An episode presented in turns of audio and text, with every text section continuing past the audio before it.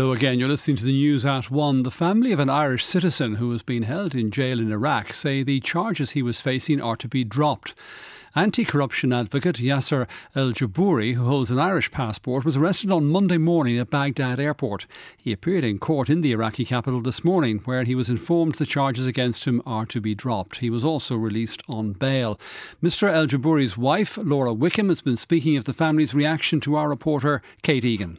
We received news um, today that the charges had been dropped against him in his court appearance today, and um, he was being released. Um, the Taoiseach was also in touch with me to say that he was on to the foreign minister and uh, that he was being released. So that has happened, and he's uh, released uh, on bail for paperwork for I think a, a number of days.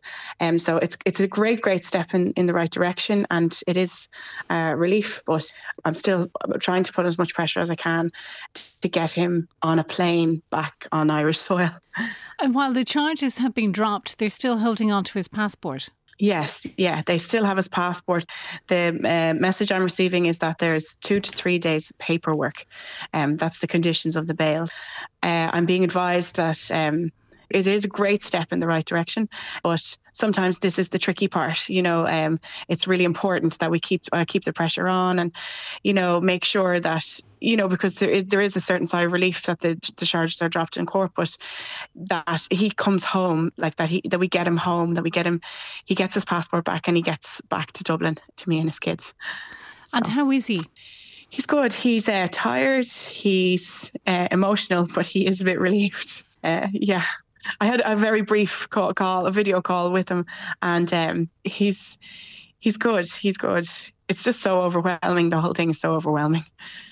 And how has the family been since they heard the news? They're great. They're emotional. We're all really emotional. Uh, it, it's just a kind of a, a, weird kind of limbo, but it is a relief.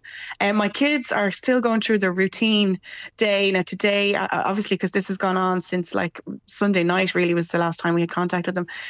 Uh, and they miss him. They're t- they're vocal about dad now, uh, where they haven't been so far. So, uh, hopefully, we'll get to do a, a, another video call maybe later to so where they can see him, and then that will be reassurance.